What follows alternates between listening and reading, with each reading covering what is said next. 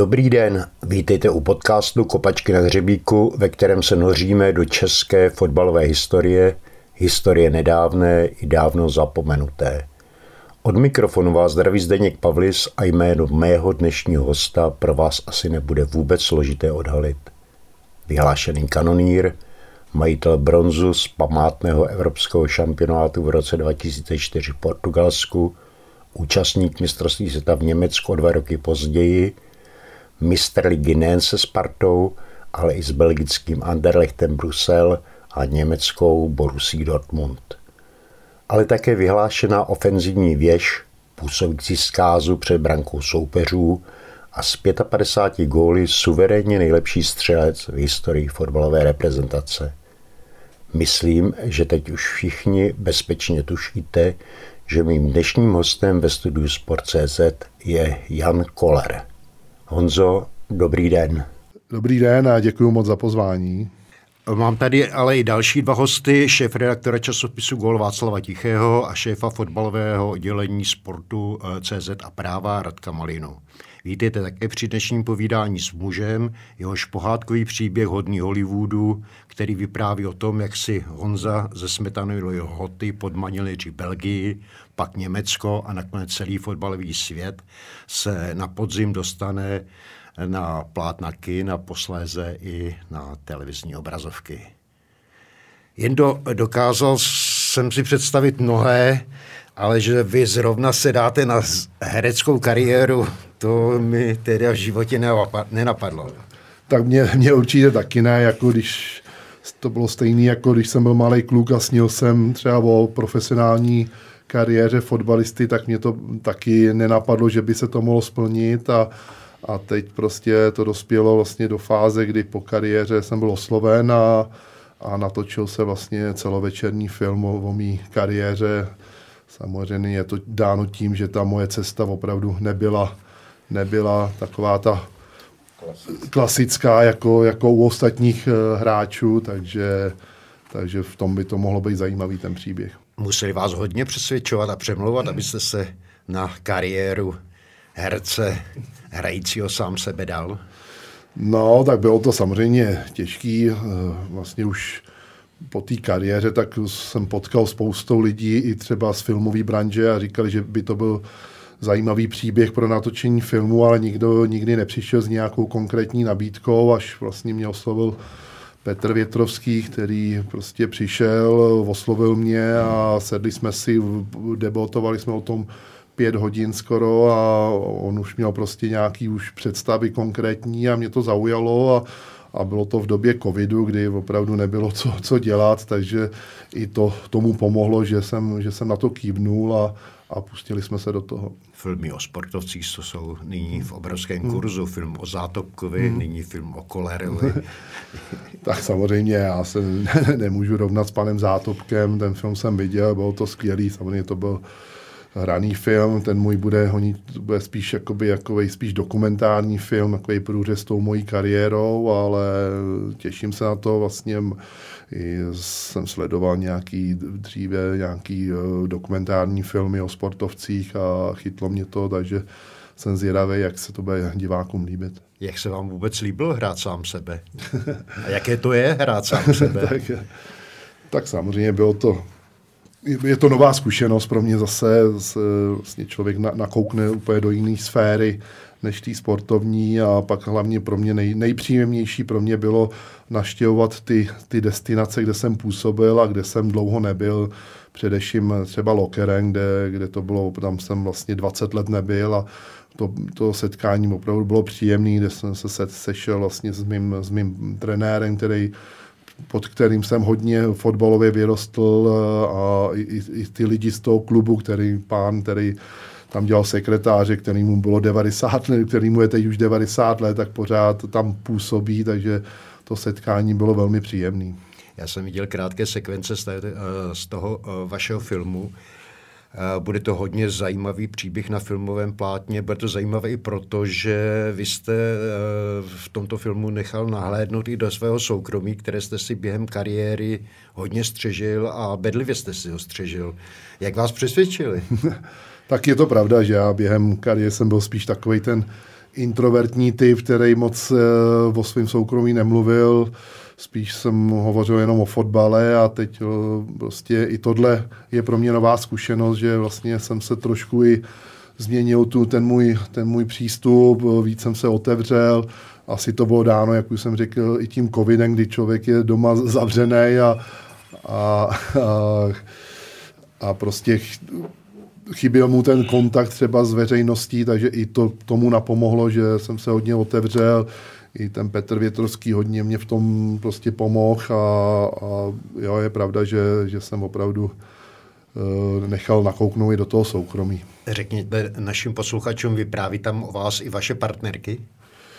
No, tak uh, moje současná partnerka tam uh, vypráví, moje bývalá žena, ta, ta, nechtěla, ta nechtěla mluvit vlastně mm-hmm. do mhm. toho filmu, takže ta tam, ta tam nemluví. A co váš tatínek? Jak? Tak táta, ten, ten mluví samozřejmě, ten je hodně extrovertní typ, a takže ten, ten tam je hodně a jo, jen ten, co na, co na srdci, to na jazyku, takže tam budou zajímavé věci. Jen jak se vůbec tatínek tvářil na to, když filmaři přijeli do Smetanovy lhoty a asi tam byl velké pozdvižení asi. No, tak z začátku samozřejmě byl hodně skeptický, říkal, že na to nikdo nepůjde na ten film, že to je blbost a, a pak jak se to, jak to pomalu jako viděl, tak se mu to začalo líbit a Samozřejmě, jo, tak samozřejmě to pozdvižení bylo, hodně jsme natáčeli ve Smetanově lhotě, jak už v JZD na hřišti, tam, kde vlastně jsem to dětství prožíval, takže,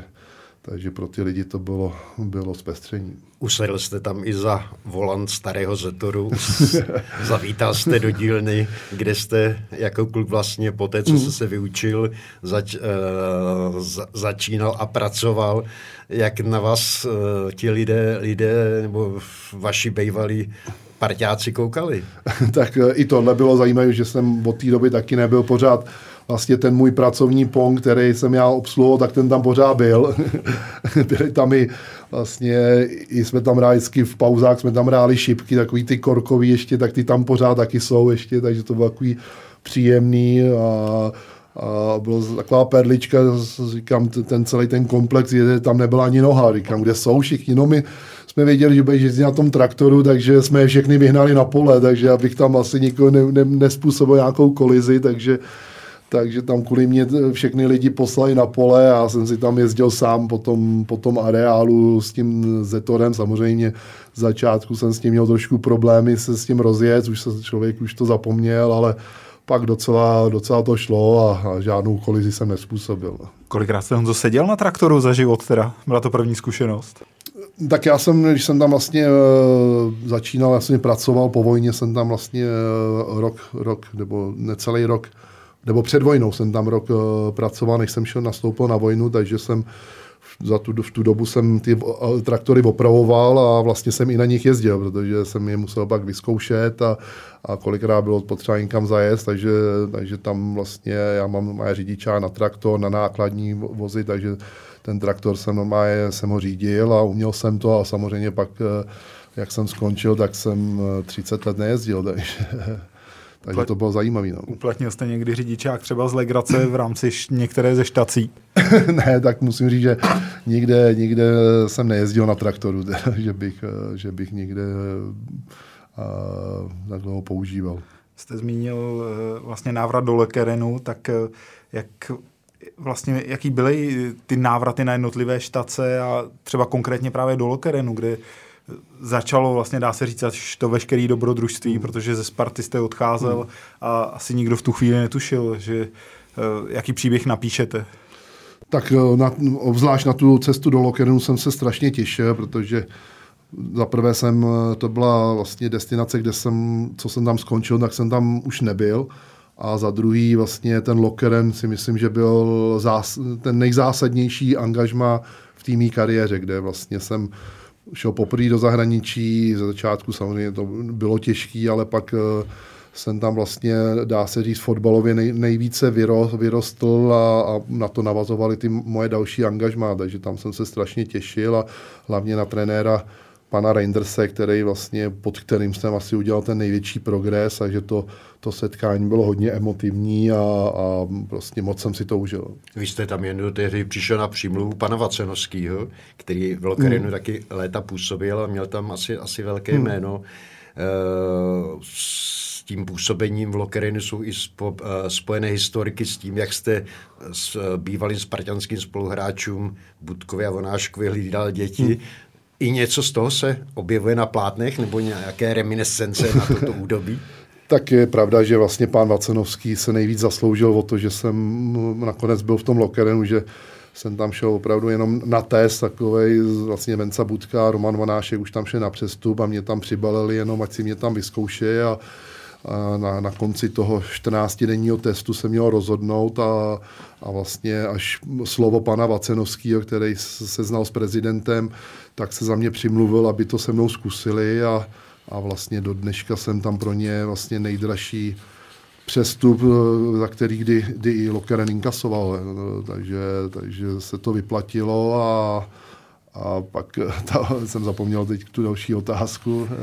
Jestli se to objevuje také na filmových plátnech? Tak něco se tam objevuje, mluví tam hlavně Roman Vonášek o tom, o tom působení, a takže jo, samozřejmě tam bude i, i čas vlastně mýho mýho působení v Lokerenu. Jak fungoval vlastně Jan Koller jako hlídač dětí? Jako tak nebylo to tak, že bych eh, pořád hlídal a samozřejmě, když, když, eh, když bylo potřeba si potřeba někam zajet, tak jsem, tak jsem ohlídal, tak s klukama Onáškovýma to bylo v pohodě, že ten starší Honza, dneska už je to velký chlap, tak eh, jsme hrmidlili pořád fotbal a, a od Martina Pěničky tak eh, tam jsme bydleli, vlastně jsme byli sousedi, takže tam jsem občas jsem zaskočil a že to bylo, bylo v pohodě, byla taková moje příprava na, mo, na moji vlastní rodinu potom, takže to, to, bylo, to bylo i ku prospěchu věci. No.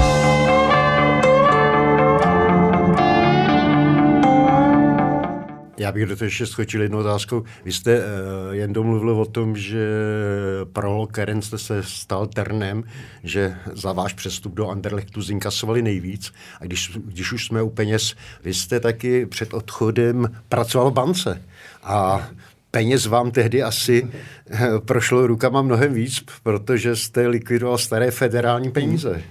Je pravda vlastně, že když se rozdělovala Československá republika, tak uh, se samozřejmě stahovaly peníze a my jsme byli v takovém skladu, kde se svážely ze všech bankovové peníze a my jsme je třídili podle té měny jsme je třídili do kontejnerů a ty se pak odvážely tavy, takže tam opravdu už mi proteklo rukama opravdu x, x milionů, takže byla to taky zajímavá, byla taková brigáda vlastně na, na rok, než se ty peníze všechny stáhly, ale, ale bylo to zajímavé. No. Jak to Honzo vůbec bylo s tím přestupem z letny? Ty jsi měl, pokud se nepletu, namířeno, když to řeknu, národný jich, bys měli do Českých Budějovic, tak tohle vzal jenom jako, tak ten, jako takový ten výlet do Lokerenu, že to zkusíš a kdyby se to nepovedlo, že bys hrál za Dynamo?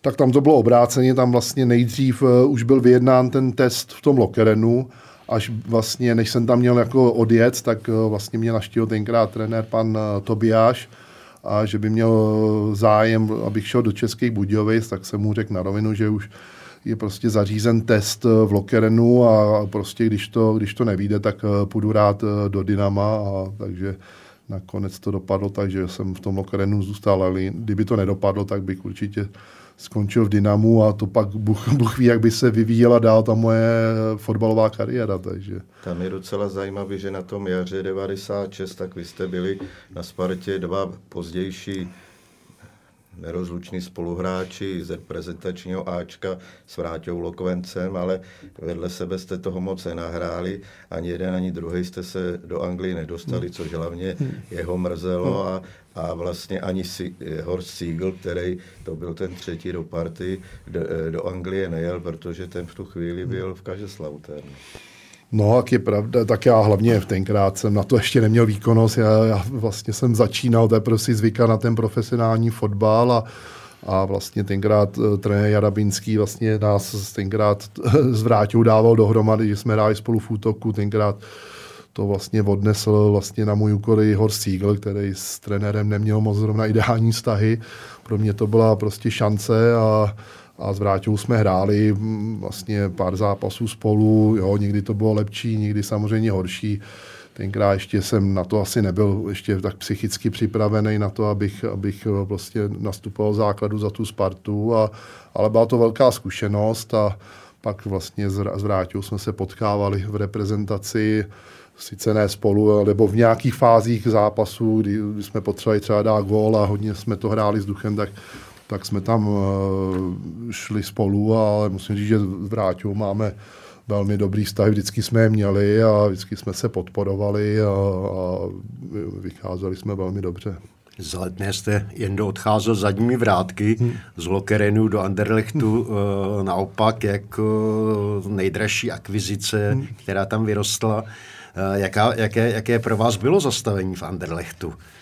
No, tak, taky samozřejmě to bylo velké očekávání, musím říct, že to byl velký tlak, velká zkouška mý, mý psychiky, protože tenka vlastně Anderlecht to byl prostě královský klub, nej, nejlepší klub vlastně v Belgii v historii a, a většinou tam hráli spíš takový technický hráči, spíš, takže spousta lidí, než jsem tam přestupoval vlastně za hodně, hodně peněz, tak uh, bylo v tomhle tom hodně skeptických. Vím, že, že v novinách se to rozebíralo a že mě spousta belgických fotbalových odborníků nevěřila, že se tam prosadím, že už přede mnou tam byli dva, dva vlastně vysoký, vysoký hráči z mýho, mýho vzrůstu a, a moc se tam neuchytili, takže, takže mě, ta důvěra moc nebyla, ale, ale musím říct, že mě to tam hned, hned eh, od začátku, mi to tam šlo, do, šlo dobře Hned jsem se sehrál se spoluhráčem a hlavně s Tomášem Radžinským, s kterým jsme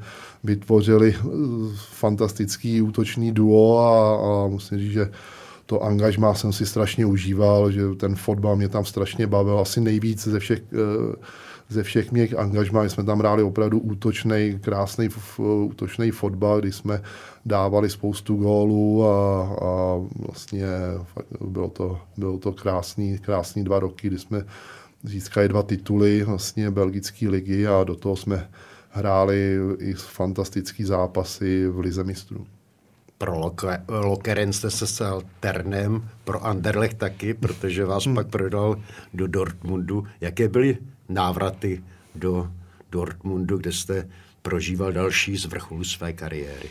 Tak Dortmund potom, to je vlastně angažmá, kde jsem strávil nejvíce, nejvíce času a ten klub mi přirost k srdci na to, že to je vlastně velký klub, už gigant eh, světového fotbalu, tak je to prostě rodinný klub a strašně se mi tam líbí, jak si těch svých bývalých hráčů, který tam něco dokázali, jak si jich váží, vlastně eh, Založili jsme tam i vlastně mužstvo bývalých hráčů, mužstvo legend a jezdíme hrát eh, vlastně zápasy do Ázie a navíc ještě tam jsem takový roli externího ambasadora, kdy, kdy jezdím třeba do Ázie, naštěvovat jejich eh, fotbalové centra, fankluby, setkání se sponzorama, takže to je, to je hrozně příjemný, jak se to krásně rozjelo. Bohužel covid nám to zastavil, takže teď dva roky jsme nikde nebyli, ale eh, věřím, že se to zase vrátí a že, že zase budeme takhle jezdit a setkávat se a prostě Dortmund je v mém srdci opravdu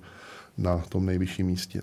Když zmiňuješ ty azijské štace, tak ty jsi mi vypravoval ten zájezd do Japonska, jak vlastně jste točili i v té křižovatce, kde stál uprostřed, že tam bylo velké pozdvižení, ale hlavně tě doprovázel také štáb eh, klubový, tak kdybys popsal, jak to vypadá, když jede, jede ambasador do nějaké takové vzdálené destinace. No, je pravda, že tam vlastně to jsou takový akcent třeba na čtyři dny, kdy jedu, jsem jel jako sám eh, z těch bývalých hráčů plus ten štáb a je tam prostě daný program od ráž do večera, kdy opravdu tam se nezastavíte a, a jedna věc tam byla, že jsem, jsem měl vlastně v prostředku, to je asi nejrušnější křižovatka v Japon, v Tokiu, a, kde to má asi, já nevím, takových osm, osm prostě ulic, které se tam křížejí a teď tam jde tím davy těch lidí a, a je to vždycky jenom opravdu na pár sekund a v prostředku jsem se měl zastavit a, a říct tam nějakou zdravici v Němčině. Takže já úplně jsem, to jsme to opakovali asi deset, když jsme tam strávili asi dvě hodiny, než ty, že to opravdu jsem musel třeba do, do 40 sekund prostě tam víc říct to a rychle vypadnout, že jak za sekundu hned tam padla a ty auta se hned rozjeli, takže tam šlo, šlo opravdu o život, takže to bylo zajímavé. Jako no. Takže na po 20. jsme to pak teda dali a to jsem si oddech. Takhle jsem se nespotil ani za 90 minut fotbalu. Vaší výhodou asi bylo, že se tam nad Japonci vyčníval. No, to je pravda, že ty Japonci opravdu jsou malí, ty koukali, co, co, co se tam děje, takže opravdu to bylo zajímavé. Je velký pozdvižení, když přijedete se svojí postavou do těchto zemí, do těchto destinací. tak samozřejmě, ty, to jsou, to, jak jsem jaké atrakce, jak, jak, jak, jak, Japonsko, nebo jsem byl, já nevím, v Koreji, ty lidi jsou prostě malinký a, a i takhle jsem pro ně hodně zapamatovatelný, takže na mě koukali samozřejmě, všichni se chtěli fotit, byl jako atrakce, když jsem se fotil ze 140 cm lidma, takže, takže opravdu to byla velká show tam.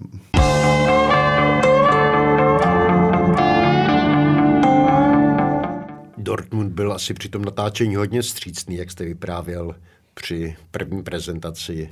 Jo, musím říct, že s, s tím Dortmundem máme hodně nadstandardní vztahy a že my ohledně toho natáčení toho filmu vyšli hodně vstříc, i mi pomáhali v těch organizačních věcech, takže musím říct, že chtěl bych jim za to poděkovat, že opravdu eh, se hodně starali. Na svého bývalého spoluhráče se si dokonce přiletěl do Německa zaspomínat Brazilec Dede. Hmm. Asi to potěšilo hodně. Musím říct, to si hrozně moc vážím, že Dede opravdu, který teda pendluje mezi Brazílií a, a Německem, tak uh, mi vyšel stříc, měl tam tu cestu naplánovanou, ale ne ten datum, kdy, kdy já, jsme tam měli to natáčení a on kvůli mě to nějak přehodil, že, že tam přiletěl asi o měsíc dřív, aby, aby mi vyšel stříc a mohl mi do toho filmu uh, promluvit, takže to asi strašně moc vážím, že je to opravdu skvělý člověk a hlavně to byl skvělý hráč. Německé působení se Honzo pojí i s Norimberkem. Zastavili jste hmm. se i v Norimberku, nebo jaký případně návrat do Norimberku byl? Protože ta štace nebyla asi úplně hmm. podle představ. Tak samozřejmě ta, to byla asi nejhorší štace v týmí kariéře, ale i to prostě k tomu životu patří, že to není jenom o tom, že se všude dařilo a, a takže to tam taky bylo. Já jsem teda osobně jsem v Norimberku nebyl, tam byl sám štáb, který tam navštívil Tomáše Galáska, který tam o tom mluvil a, a samozřejmě tenkrát to, tohle angažmá jsem si nevyhodnotil moc dobře, to, to byla asi jediná asi kaňka při těch mý, mých výběrech těch, eh, těch týmů, tak tady jsem šách vedle. No. no a co ruská Samara? Tam zbyl Já, taky, nebo letěli tam štát? Ne, tam bohužel, takže ta Samara prostě, ta, ta nám nevyšla, že ty covidové věci samozřejmě jsme měli hodně, hodně problémů s tím letím, že jsme museli rušit cesty, čekat a bohužel ta, ta Samara nám teda nakonec nevyšla, takže tam je jenom takový krátký povídání Jirky, Jirky a Rošíka, ale jinak, jinak to, no, jinak ta, v Samaře jsme nebyli. Jen do vaši filmovou a vlastně i fotbalovou dráhu jsme probrali. Vaše góly si připomeneme 18. června v Kroměříži, kde se bude slavit 50. výročí klubu ligových kanonýrů, ve kterém fi, uh, figurujete se 180 góly na šesté příčce historického pořadí. Přijedete do Kroměříže? Tak samozřejmě dostal jsem pozvání a samozřejmě uh, rád přijedu, musím si přeorganizovat kvůli tomu program, ale takovýhle tak výjimečný, výjimečná akce, tak uh, si to zařídím a určitě rád přijedu a rád se setkám vlastně se všema těma fantastickýma fotbal, fotbalistama naší fotbalové historie, takže to bude určitě skvělé setkání a moc se na to těším. Když se Honzo ohlednete, mohlo těch gólů být ještě více? Mo- mohl jste předstihnout Lafatu, Daňka, nebo tak, třeba Bicana? tak Bicana rozhodně ne, ale samozřejmě těch gólů vždycky mohlo být více.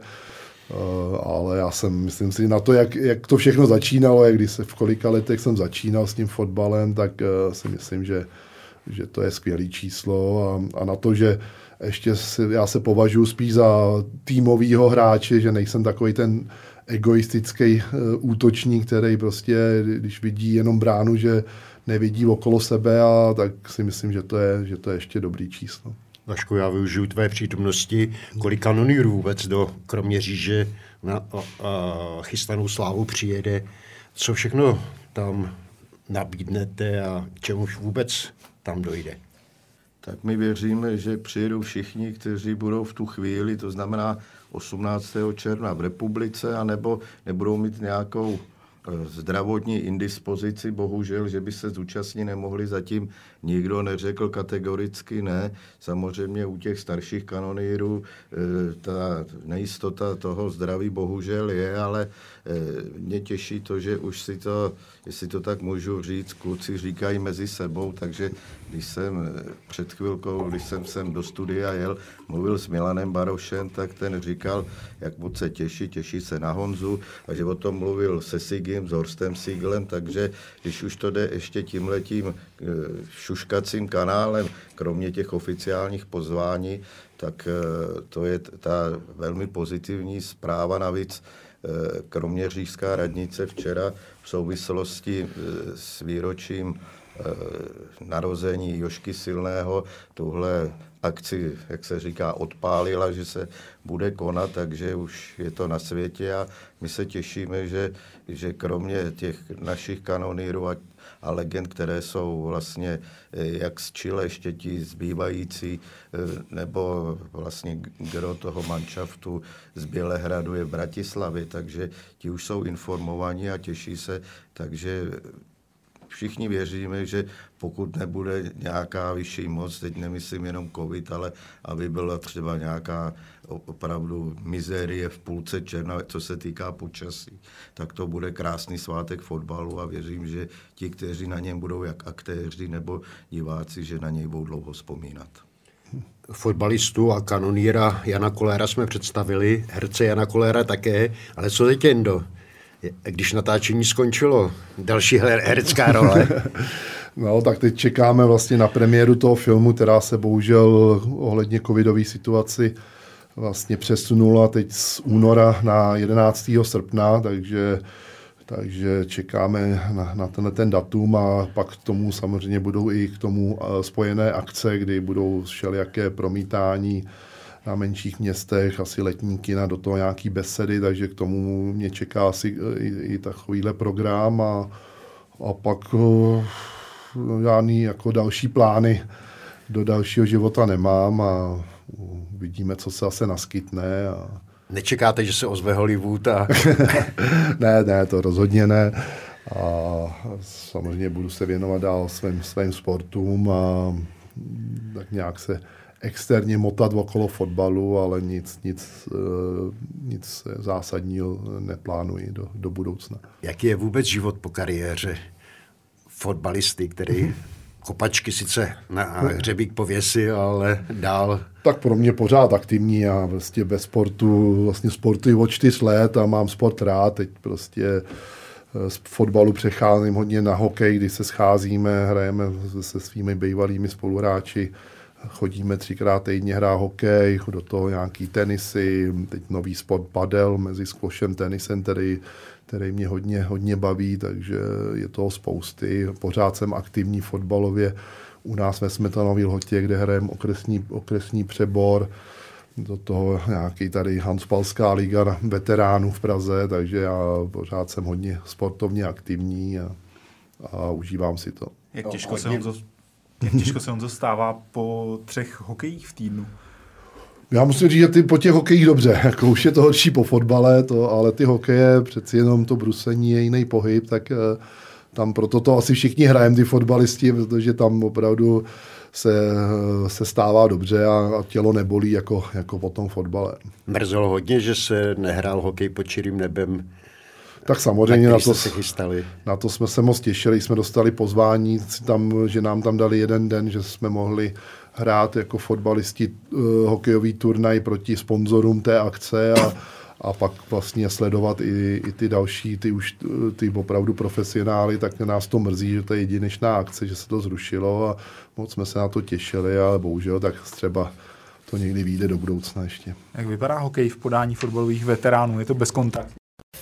Ne, ne, tak samozřejmě je to bezkontaktní, jako u mantinelu do sebe určitě nenarážíme, ale i tak je to vyhecované, není to žádný lážo plážo, musím říct, že mezi fotbalistama je velmi do, hodně vel, velmi dobrých hokejistů, a Karel Poborský hraje velmi dobře, Jirka Novotný, Jarda Černý, Vlasta Vidlička, Pavel Kuka v bráně, takže Láďa Šmice se hrozně zlepšil, takže jak musím říct, že hodně, jak chodíme často, tak se všichni zlepšujeme a prostě jezdíme už i hrát i do jiných menších měst, máme nějaký zápasy, takže jo, se to chytlo, všechny to baví a hlavně se, se rádi vidíme a vlastně pokecáme o životě, o fotbale a o všem probereme a že musím říct, že jsem rád, že jsem v této partě pořád a že se takhle scházíme. Vy jste byl vy jste byl vlastně průkopníkem hokeje i na francouzském jihu, kde jste hrávali, kde jste hrávali a asi zřejmě dál hrajete hokej, ne? Tak já jsem prostě vesnický rybníkový typ a to prostě během kariéry mi hokej hrozně chyběl, takže po tým konci kariéry jsem, že jsme se rozhodli ještě s bývalou ženou žít v, ve Francii a, a chtěl jsem prostě někde hrát hokej a tam se mi naskytlo, se, dostal jsem se do, do party v Nice, kde mě vzali mezi sebe a, a chodil jsem jednou týdně vždycky tam hrát, takže tam zapad, takže jsem byl aspoň rád, že jsem měl takovýhle zpestření a, a samozřejmě pak, když jsem měl do Čech, tak tady mám prostě, tak tady můžu hrát hokej třeba třikrát denně s každou partou, každý den, takže my jsme je vidět, že pořád jsme, když teď eh, ty výsledky tak nevypadají, pořád si myslím, že jsme hokejová, hokejová velmoc, vlastně ten sport je hodně populární, i na, hlavně na té amatérské úrovni, kdy, nebo na té hobby úrovni, kdy opravdu hodně, hodně lidí hraje hokej a, a prostě pro mě to je úžasný sport a u kterého se fantasticky odreaguju. Probrali jsme toho spoustu, Uh, dotkli jsme se vaší kariéry, dotkli jsme hmm. se vaší filmové role, dotkli jsme se mistrovství, eh, Evro, eh, mistrovství Evropy, mistrovství světa, dotkli jsme se baráže. Myslím, že šlo o hodně zajímavé povídání, za které Janu Kolérovi děkuju, za upřímné odpovědi samozřejmě také a děkuji samozřejmě i svým kolegům a doufám, že jsme se tady ve studiu Sportu.cz nesešli naposledy.